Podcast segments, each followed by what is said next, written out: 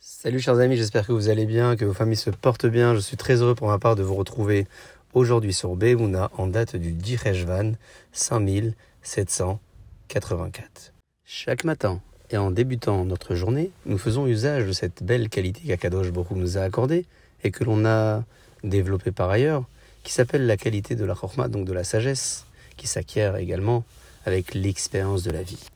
Le Rabbeinu Behaye, qui vécut au XIe siècle, reconnu comme un grand théologien, écrivain, philosophe, poète, grand maître de la Torah, écrit dans son livre Le Chobat Elevavot, les devoirs du cœur, que seul le Sechel, l'intellect, différencie l'homme de l'espèce animale.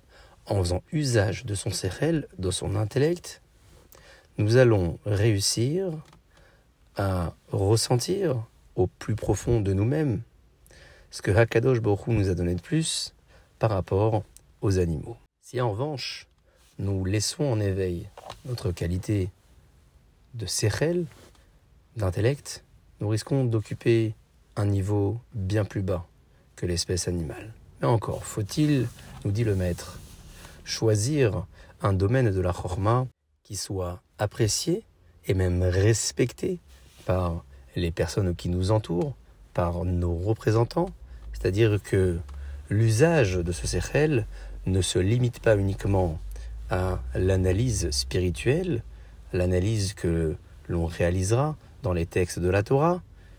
Cet usage devra également s'étendre dans les activités de la vie, qu'elles soient littéraires ou scientifiques, ou peut-être même dans le domaine de l'art.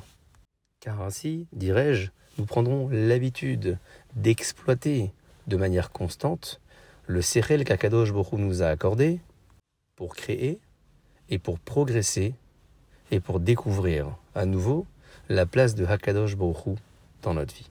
Prenons l'exemple d'un grand musicien aguerri qui saura reconnaître les différents mouvements joués dans une symphonie. Pour y parvenir, il aura eu certainement besoin d'un apprentissage, d'une expérience, mais surtout d'un sechel, d'un intellect une qualité que l'on nommera aujourd'hui la qualité du discernement qui fait partie du talent qu'Akadosh Baruch a accordé à l'homme dès sa création. Si hélas nous choisissons plutôt de vivre notre vie comme elle vient, comme certains le disent, sans analyser, sans essayer de discerner, les jours finiront vite par se ressembler. Et une fois arrivés à ce stade, nos chances d'apprécier le cadeau de la vie qu'Akadosh Bokhu nous a accordé se diminueront. Il est donc dans notre intérêt de développer et d'analyser et d'apprendre à discerner chaque moment de la vie pour le rendre différent et particulièrement merveilleux. Sur ce, chers amis, je vous souhaite de passer une excellente journée pour vous et pour vos familles et je vous dis à très bientôt.